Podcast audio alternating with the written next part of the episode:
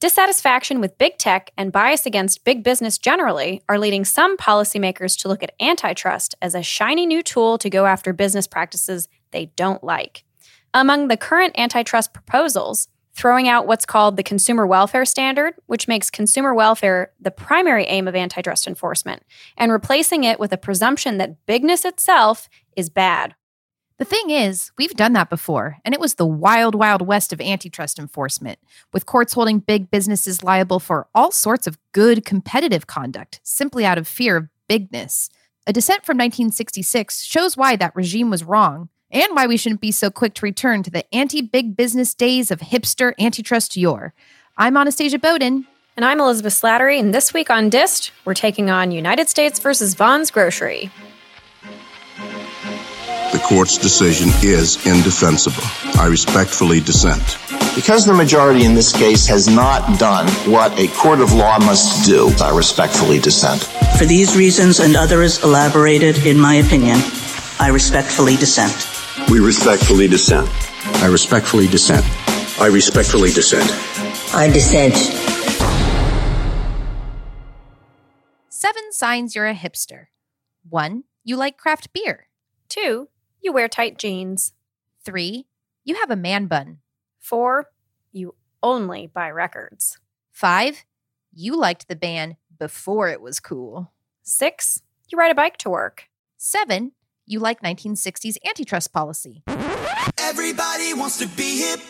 Nobody wants to be a hip, hip, hipster.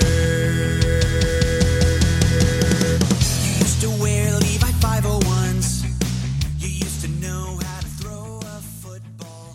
We've come a long way since the 1960s when it comes to antitrust policy. But some people, fueled by populism or thirst for government power, want to go back to the dark ages of antitrust law Personalities as diverse as Josh Hawley and Elizabeth Warren are rooting for the same thing weaponizing antitrust to criminalize big business in and of itself, as they did in the 1960s. You might call it hipster antitrust. So, what is it exactly that these hipsters want to take us back to? Let's start at the beginning.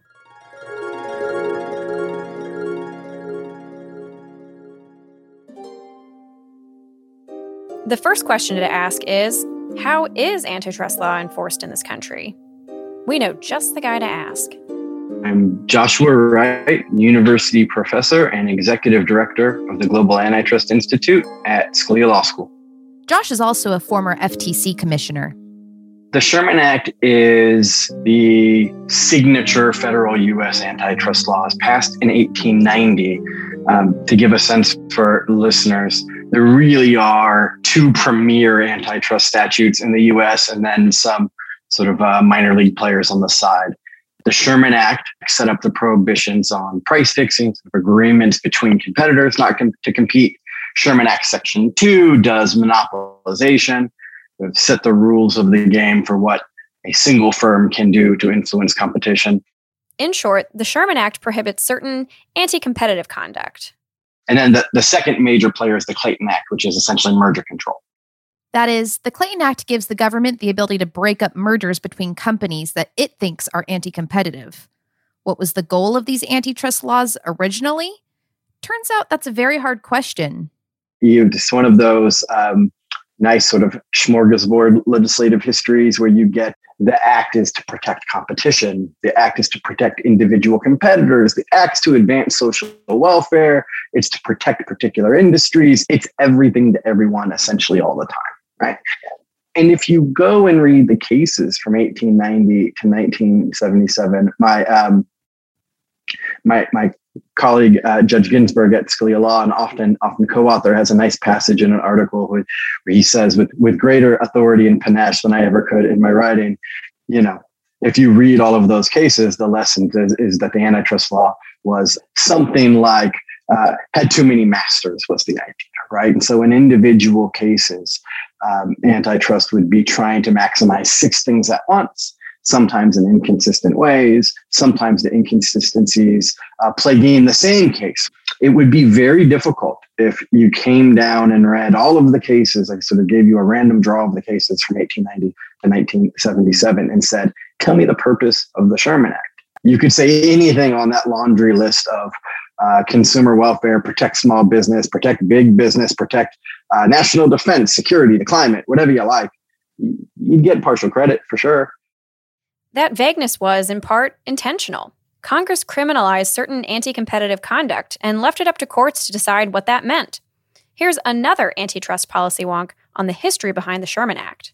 My name's Ashley Baker. I'm Director of Public Policy at the Committee for Justice. The Sherman Act of 1890, um, among other things, it it spanned contracts and restraint of trade, um, which overall is pretty vague wording and meant to be interpreted by the courts over the years in a way that's a bit more similar to common law, but it's something that the court struggled with for quite a while um, to actually give the law, the body of law itself, the proper guide roads.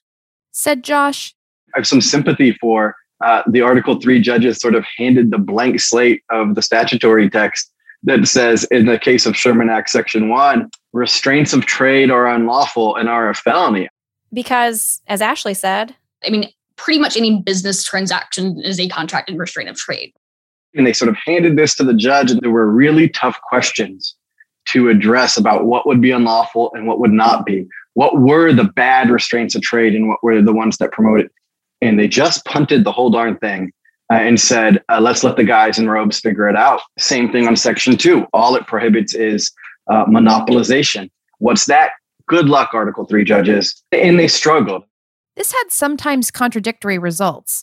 In some cases, the FTC and the Supreme Court interpreted the antitrust statutes as existing to serve the small mom and pop businesses of the time, or to protect small dealers and worthy men, as the court said in one case.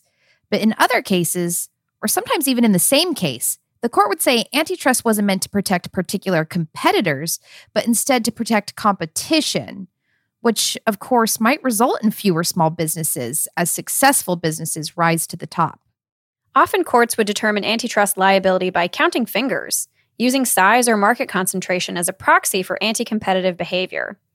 If there were too few businesses in the market, or if the business was too big, they'd presume the business's conduct was anti competitive, regardless of the conduct's effect on consumers. In this way, antitrust enforcement sometimes hurt consumers because it punished behavior that consumers found beneficial and which had led to the business's bigness in the first place. There's no dispute that the antitrust rules before 1977 condemned as unlawful and sometimes criminal all sorts of pro competitive behavior. They punished innovation, they punished competition, they punished low prices. Perhaps one of the worst examples is Utah Pie versus Continental Baking Company, where Utah Pie sued three national pie makers for allegedly injuring it by selling frozen fruit pies at low prices in Salt Lake City. Utah Pie Company was a local bakery that entered the frozen pie business in late 1957. At the time, the Salt Lake City frozen pie market was quickly growing. Before the entry of Utah Pie into the market, Salt Lake City residents mainly got their pies from national food companies. But Utah Pie used local facilities and low prices to secure two thirds of the frozen fruit pie market in the city. In response, the three national pie companies tried to compete by lowering their prices. The result was that Utah Pie's sales and profits continued to grow because the market continued to grow, but its market share started to decrease. In a shocking decision, the Supreme Court held that the effect of the national company's competitive pricing on Utah Pie's market share made the conduct illegal. It didn't matter whether that price competition actually benefited consumers or whether there was some sort of conspiracy among the companies to harm Utah Pie, which there wasn't. The only thing that mattered was that these companies had harmed their competitors' market share. One scholar wrote that the case stands for the proposition that an adverse effect on a competitor, even on one in a quasi monopoly position, whose sales and profits continue to expand, and whose only injury is the loss of market dominance as a result of price competition, which he himself engenders, is enough for the Supreme Court to impose antitrust liability. As Josh put it, from an economic logic perspective, from a consumer perspective, Utah Pie surely uh, makes the cut of anybody's Hall of Shame. I think Vons Grocery and Brown Shoe, the sort of two merger cases in the 60s, get there as well. But I think Utah Pie's got to be um, sort of right up there in the lead. It is at its very core uh, a case uh, in which the Supreme Court interprets the Sherman Act to find that low prices themselves, uh, without harm to competition, just harm to the rivals who, are, course, are put off by being outcompete by um, someone else selling a better mousetrap or, or, or cheaper lemonade at the lemonade stand next door, in this case, pie. But as one Supreme Court dissenter would point out, there's got to be a better way. Enter Vons Grocery.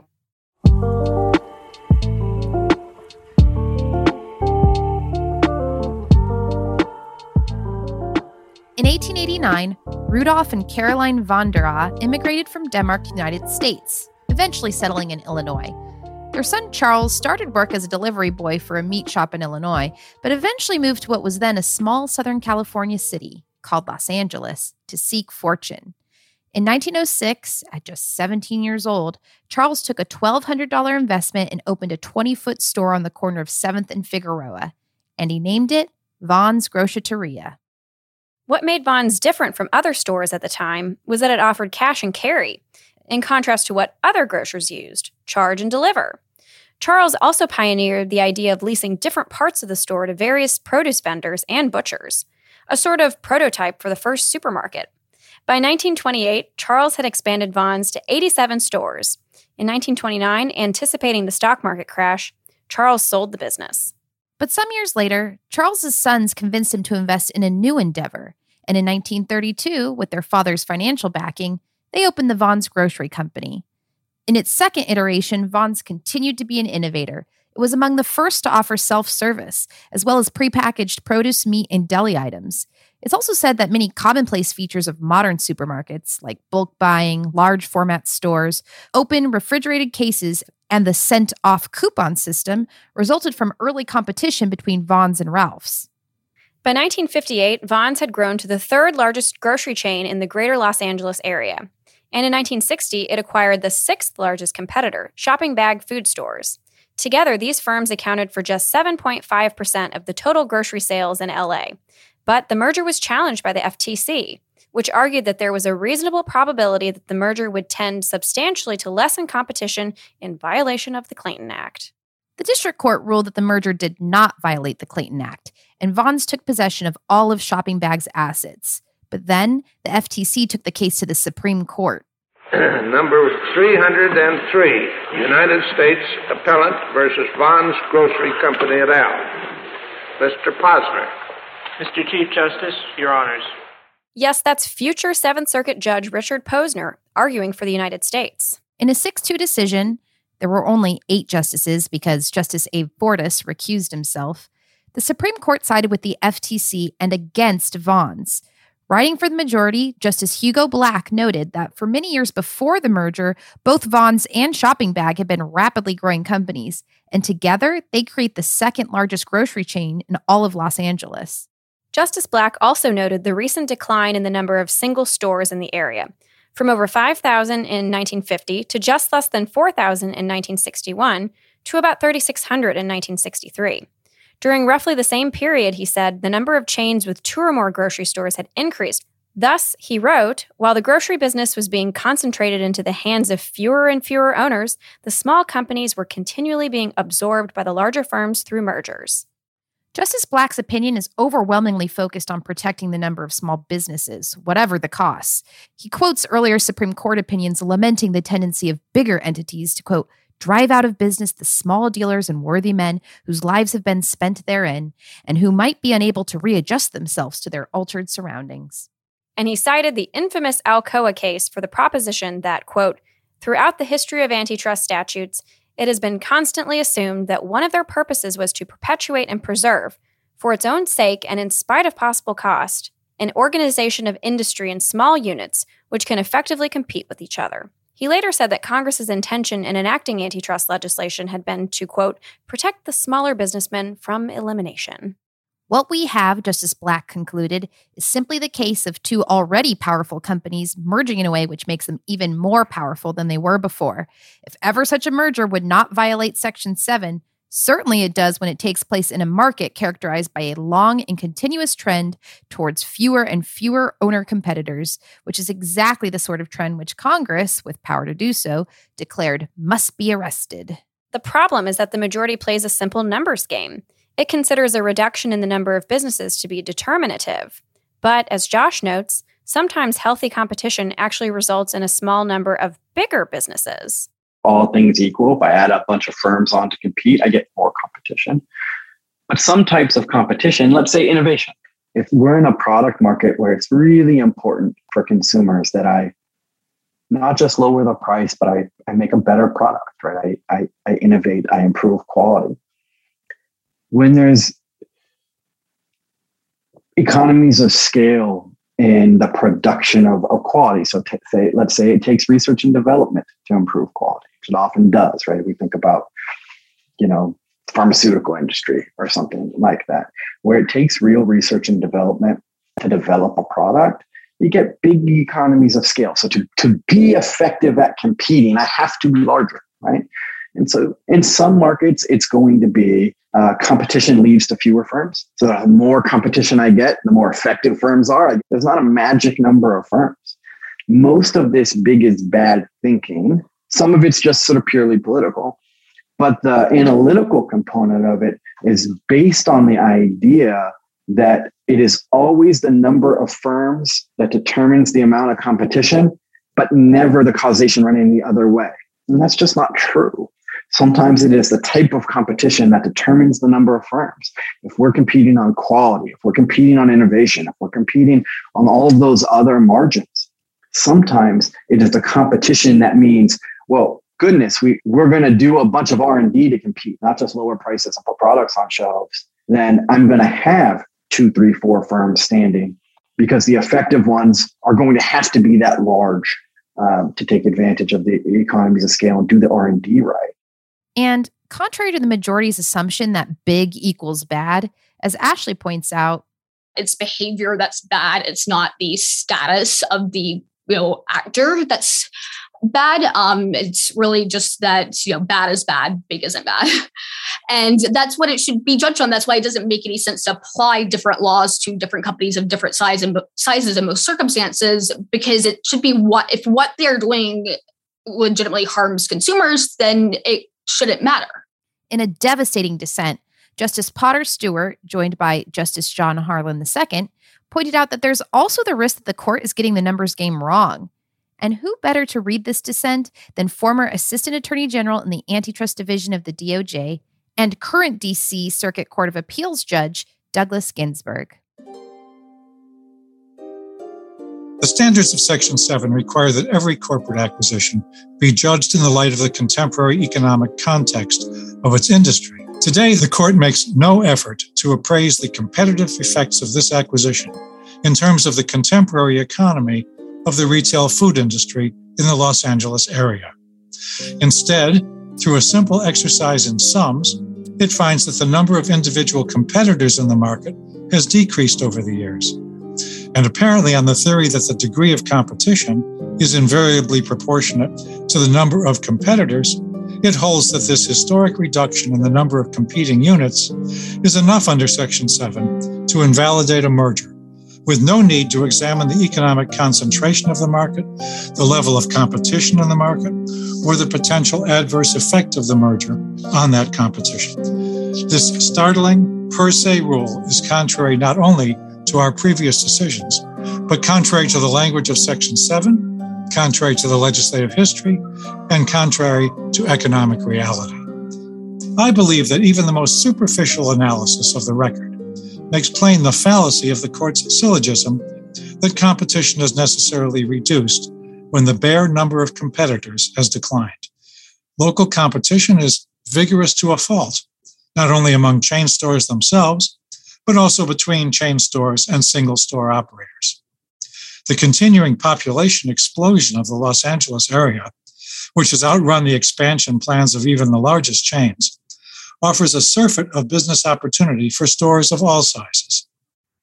Affiliated with the cooperatives that give the smallest store the buying strength of its largest competitor, new stores have taken full advantage of the remarkable ease of entry into the market. And most important of all, the record simply cries out that the numerical decline in the number of single store owners is the result of transcending social and technological changes that positively preclude the inference that competition has suffered because of the attrition of competitors. Here, Justice Stewart dropped a powerful footnote noting the technological and industry changes, which necessarily meant a declining number of small stores. Quoting another commentator, he said, Any child alive in the 1950s could see that a restructuring of food retailing was then going on. The business was adjusting itself to vast and profound changes in the American way of life. There is not a word in the FTC majority opinion that relates changes in the number of stores to the proliferation of suburbs, the construction of shopping centers, and the final triumph of the supermarket, an innovation in retailing that has since spread across the Western world. The most important single cause of these changes was the automobile revolution, which not even the FTC could stop. He also noted that not everything was rosy for consumers when small businesses predominated, saying, Plenty of living American men and women remember an era when virtually all groceries were sold through very small stores. Was this era the high point of competition in food retailing? Many little towns had, in fact, only one place where a given kind of food could be bought. In a typical city neighborhood, defined by the range of a housewife's willingness to lug groceries home on foot, there might be three or four so called competitors.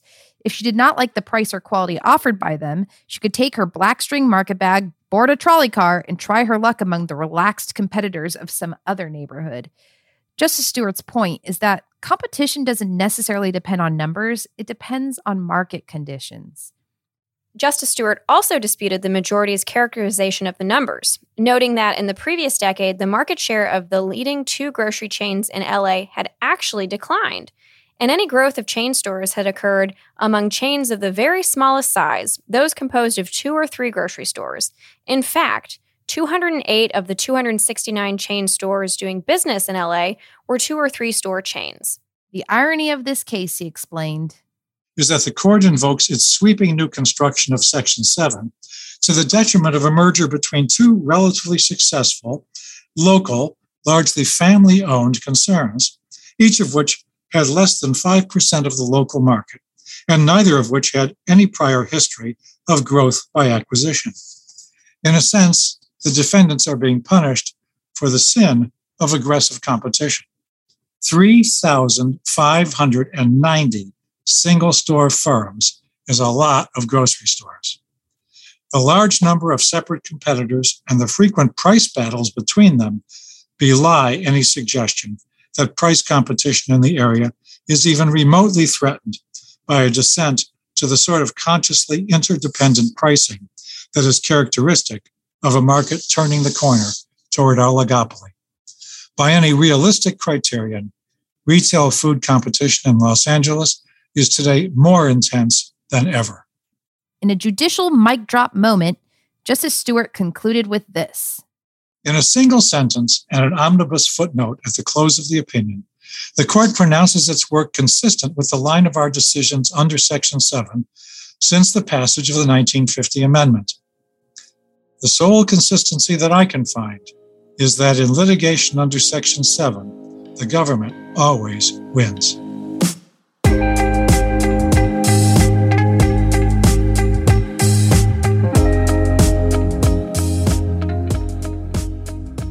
As Justice Stewart's dissent in Vons makes clear, a lot was wrong with antitrust enforcement in the 1960s, but change was on the horizon. The chaos of the era surrounding Vons Grocery sort of set up this revolution in the 70s, often in antitrust circles described as the Chicago School Revolution, it's really only part of the story. Uh, by the 70s, you had everyone from Dick Posner to Ralph Nader sort of pointing at antitrust enforcement and saying, the hell's going on? Um, it's uh, it's un, everything's illegal. We're granting sort of huge swaths of prosecutorial discretion to the DOJ and FTC because everything from selling left and right shoes together to low prices to high prices to small mergers to big mergers to vertical mergers, all of it is unlawful and sometimes criminal. Fun fact that Dick Posner Josh mentioned is the same Richard Posner who argued Vons Grocery on behalf of the United States and later became a federal judge. Judge Posner seemingly changed his tune between his Vons argument and the revolution of the 1970s, joining the fight for a new standard of government antitrust enforcement. Here's Ashley. In the 60s, early 70s, it, it, was kind of a great timing of things in this movement, and both in a, gaining a better understanding of economics and how industrial policy works and how markets operate and how market concentration is not necessarily that much tied to market power, for example. Um, that happened to collide with I would say more generally the conservative legal movement and the ideology that it needs to have something to be um, to give you know, this bylaw guide roads that make sense and is pro consumer. Josh added, I think this was really the fight for antitrust soul in the 1960s and 70s was are we going to have a formulaic size based antitrust regime where we count the number of firms with our fingers and shout out lawful or unlawful based on our sort of, you know, wing of the, you know, uh, shooting from the hip uh, perceptions about how many firms is too many, or are we going to be guided by economic evidence and actually sort of look under the hood and try to figure out is this merger good or bad? So, what won out? We call it the Consumer Welfare Standard. And what's that, you ask? Um, the consumer welfare standard is, um, I like to think about it as a, a, sort of methodological commitment of the antitrust laws uh, that we will be governed both in procedural rules, right, motion to dismiss standard, summary judgment standard, evidentiary burdens, but also substantive liability rules with promoting, maximizing consumer welfare.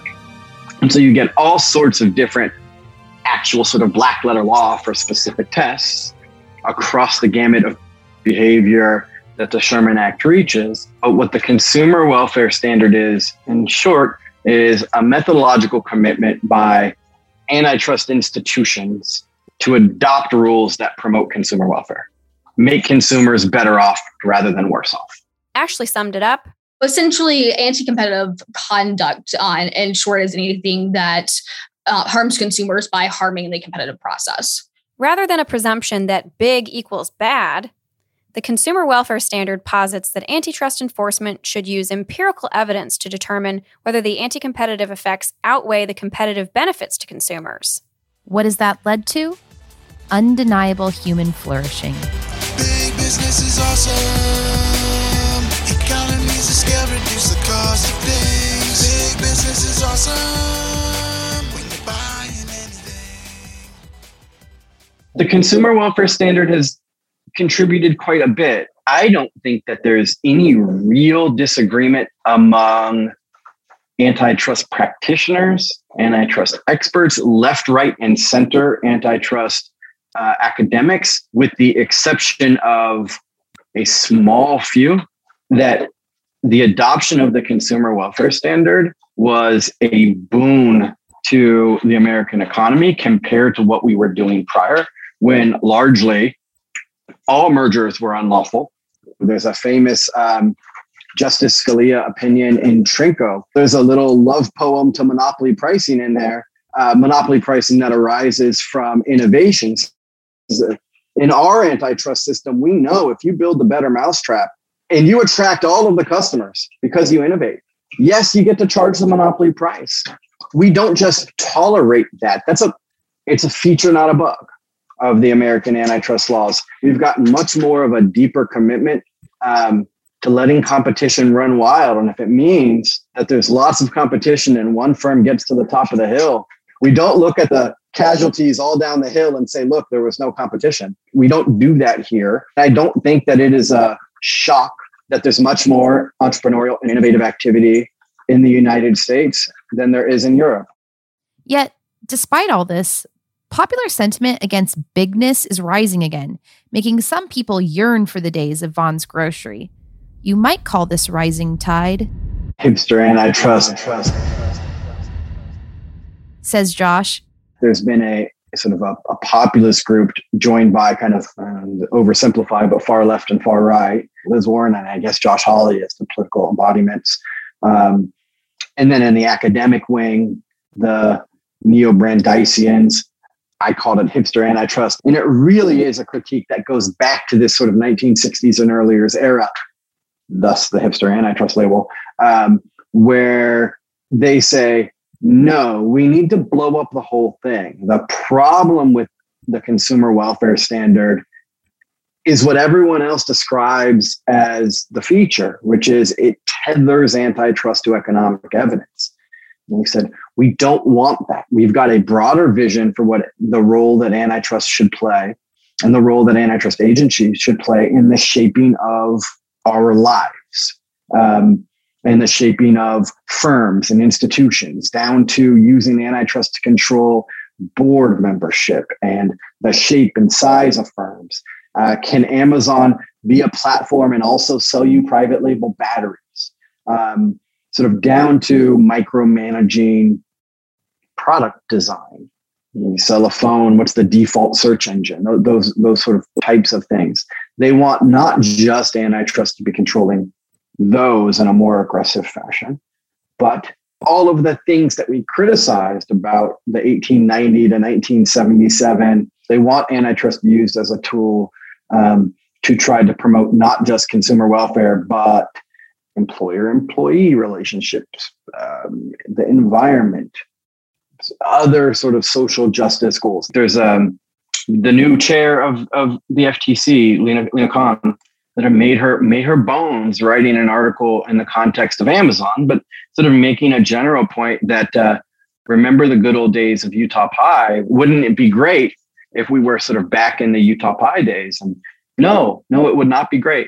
We've got experience with an antitrust world uh, without the consumer welfare standard, and it's largely been uh, an unfortunate one. Modern antitrust proposals include banning vertical mergers. That's where two companies in the same supply chain merge, like when Amazon offers you Amazon branded batteries, or using different horizontal merger rules depending on how big a business is. Perhaps worst of all, they want to get rid of the consumer welfare standard. The question is why?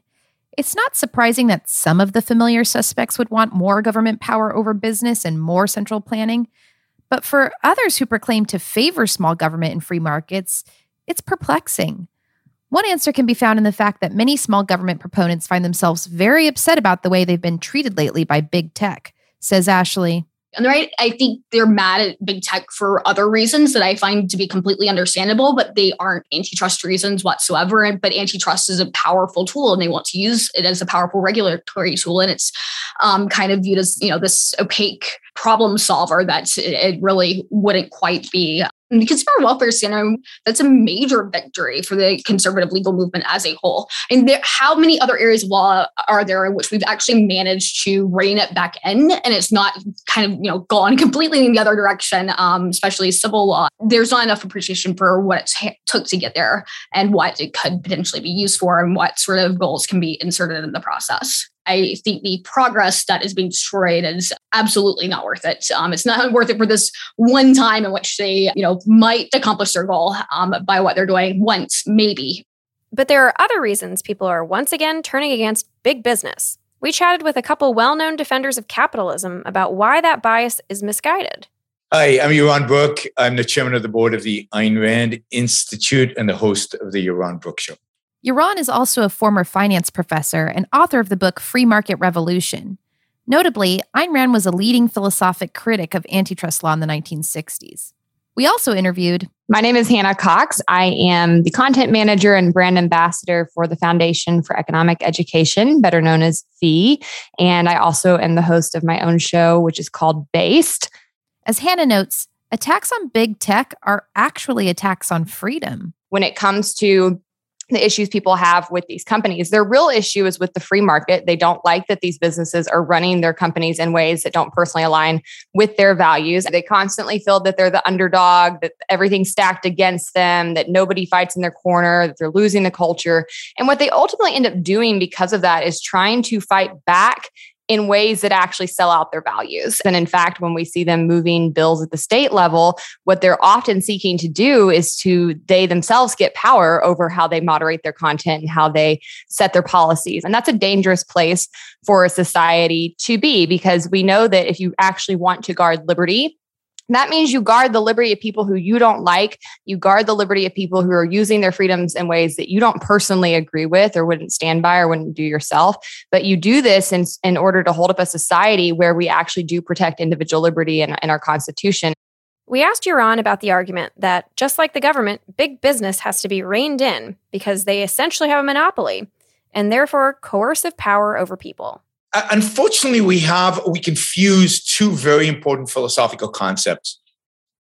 We confuse political power with economic power. Political power is the power of coercion. Political power is the power of the gun. Political power is the power of authority to tell you what you can and cannot do, what you should and shouldn't do. And if you don't abide by it, a, a gun is pulled out, a fist is pulled out, force is used. Economic power is the power to voluntarily engage with people in win win transactions. You can walk away from trade. Nobody forces you to engage in a trade, to engage uh, in, in selling and buying. So economic power is a voluntary power. You can walk away from it. And it's a power that is primarily used to enhance human well being. And people conflate economic power with political power. They think that because uh, Apple is big, it somehow coerces people. But it doesn't. It can only deal with people on the basis of exchange, it can only deal with people on the basis of voluntary trade. Uh, and, uh, you know, it's really, really important that we uh, clear this confusion about the difference between economic and political power because, uh, yes, we want limited government, we want small government, we want to constrain political power. Economic power is a sign of success. The bigger you are, the, the more you've been successful, the more you produced, uh, the more value you've created. The reason people get these concepts confused, he said, is because people associate the fact that uh, they take now for granted and they take as a right whatever it is that they're using, whatever it is that contributes to what they perceive as their lifestyle.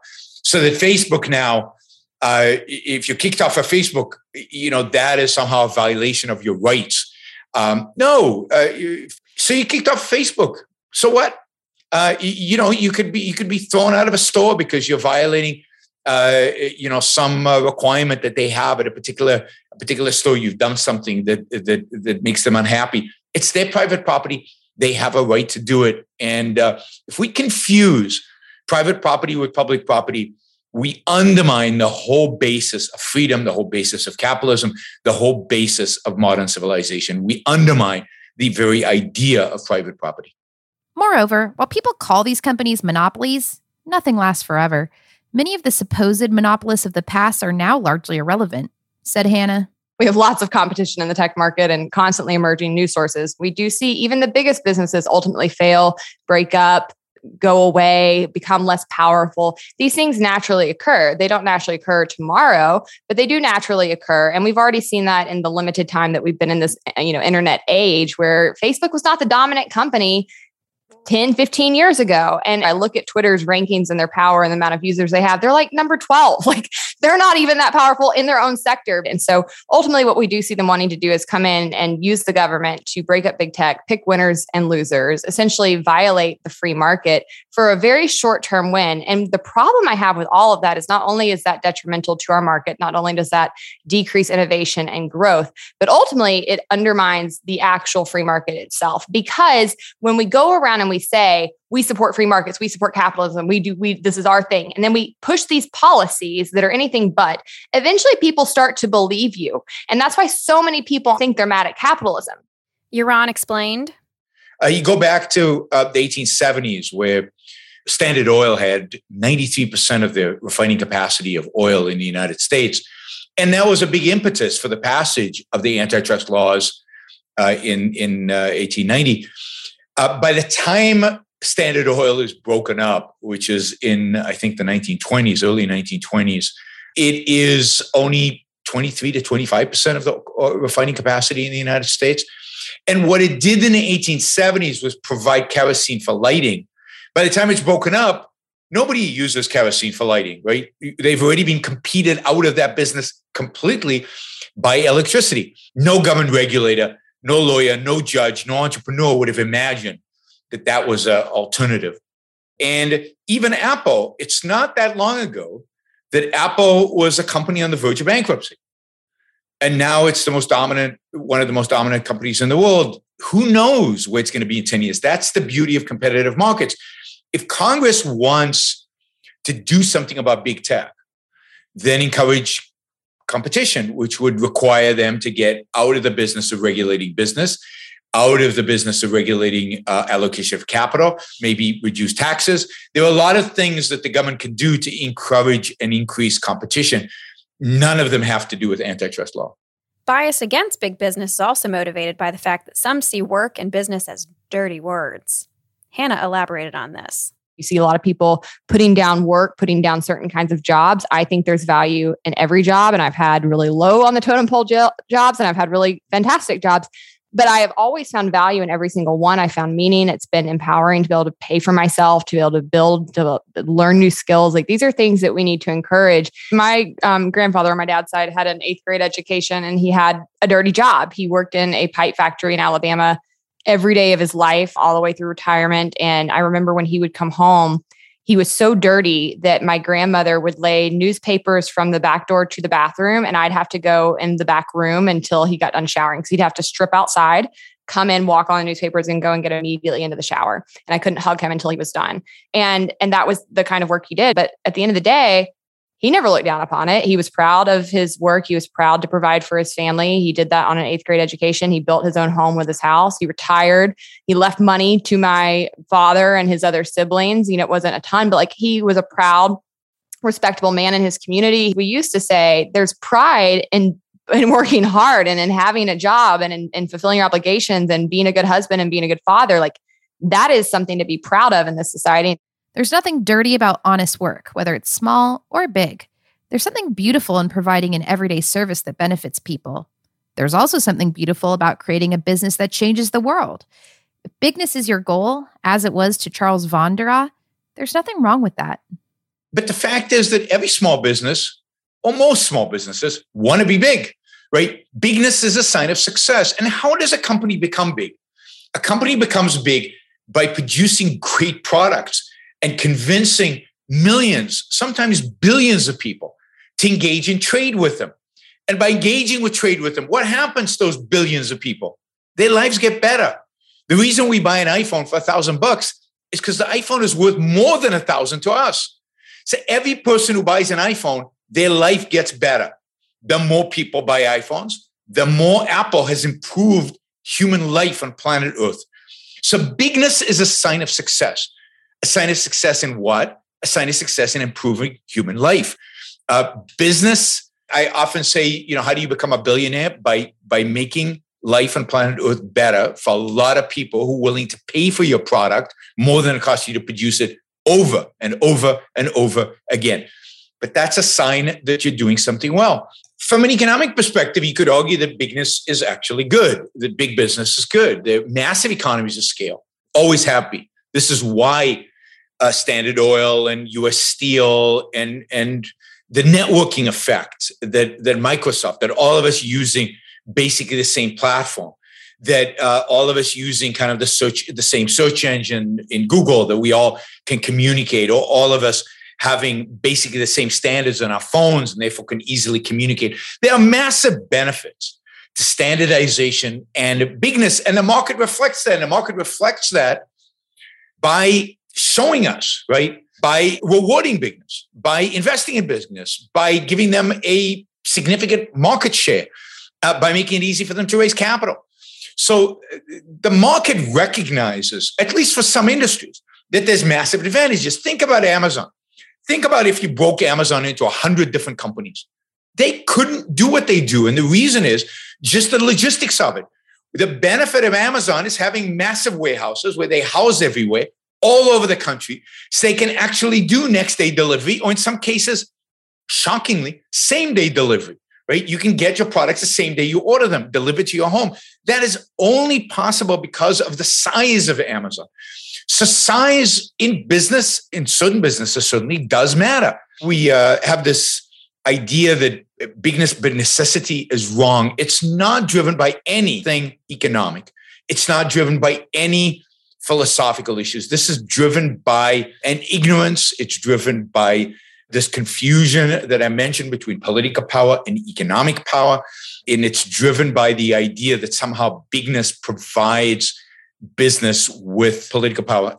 I mentioned to Yaron an article I had read about how Amazon was vastly benefiting the environment. He said, um, fewer trucks, know. fewer trucks because you know Amazon has better logistics, has fewer trucks, everything is more optimized, everything is more efficient, emissions are lower, pollution generally is lower, and we're getting unbelievable services and it's providing millions of jobs, not just directly through Amazon, but all this, all the companies that sell through Amazon's are able to be profitable and able to supply jobs. People think they're, you know, if only it had billions of dollars. I don't know if you saw the tweet, this UN guy who said, if uh, Elon Musk just gave us $6 billion, we could solve world hunger. And Elon Musk said, if you could solve world hunger, I'd give you $6 billion. And then the guy had to backtrack and say, well, I didn't really mean solve and that's exactly the point. There is no throw money at the problem. The problem goes away. Uh, the, the, the way to solve problems is allowing markets to work, and they will solve these problems. In sum, the free market isn't always at any one time perfect, but it's the best damn thing we've got. Look, there might be occasions where, for a period, the solution the market offers is not what appears from the outside as optimal. But the price you pay for trying to make it optimal is far greater than whatever cost that lack of optimality has because the price you're paying is allowing for government to intervene in a marketplace and that is a slippery slope and has wide-ranging consequences hannah added and I think that's where we fail sometimes is trying to make the point that capitalism's perfect and there's no flaws. There, there are some flaws, there are some downsides to capitalism, like if you don't work very hard or if you um, start off from a different place in life, don't have the same opportunities as other people. But at the end of the day, because we all have ourselves to rely upon, you have the opportunity at, uh, at all times to still make more of yourself than where you were born, to still make the most of opportunities. Um, and I think that we should say, you know, capitalism may not be perfect, it might have some flaws, but in comparison, comparison to every other system that has ever been attempted or thought, this has vastly superseded um, where any other culture has gotten to. We have created more wealth, we have alleviated more diseases, we have increased the quality and the length of life, and we have ultimately created a better um, uh, course of life for people throughout their entire livelihoods from from birth to all the way to death where we see every generation does get better than the generation before. Every generation does have access to better technology better healthcare more innovation. Um, and, and so as a whole i really don't think anybody could sit down and scrutinize all the various systems and come away with anything other than capitalism is the one we should keep trying. And the flaws that we do see within it are often due to violations against it and it not being protected enough. Capitalism, while I also would say it has never been fully implemented thanks to governments, every time we have tried it has led to massive prosperity and increases in wealth and increases in the quality of life. So it is very clear which system we should keep trying to get to. In short,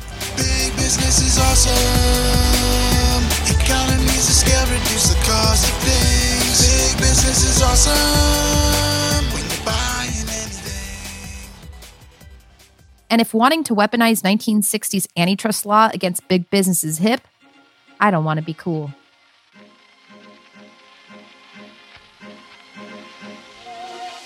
Thanks for listening to Dissed. Please subscribe wherever you listen to podcasts. We'd appreciate your feedback, so send questions, comments, or ideas for future episodes to dissed at pacificlegal.org. And if you enjoyed this episode, please leave us a five star rating and tell your friends to check out Dissed.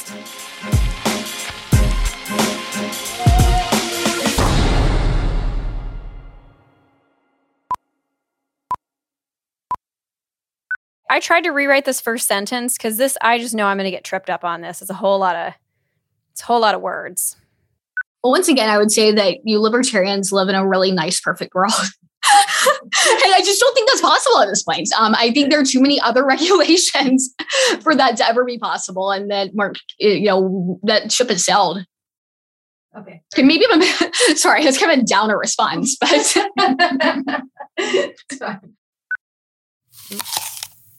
Oh, here comes the apple. People like their private label products. They're cheap.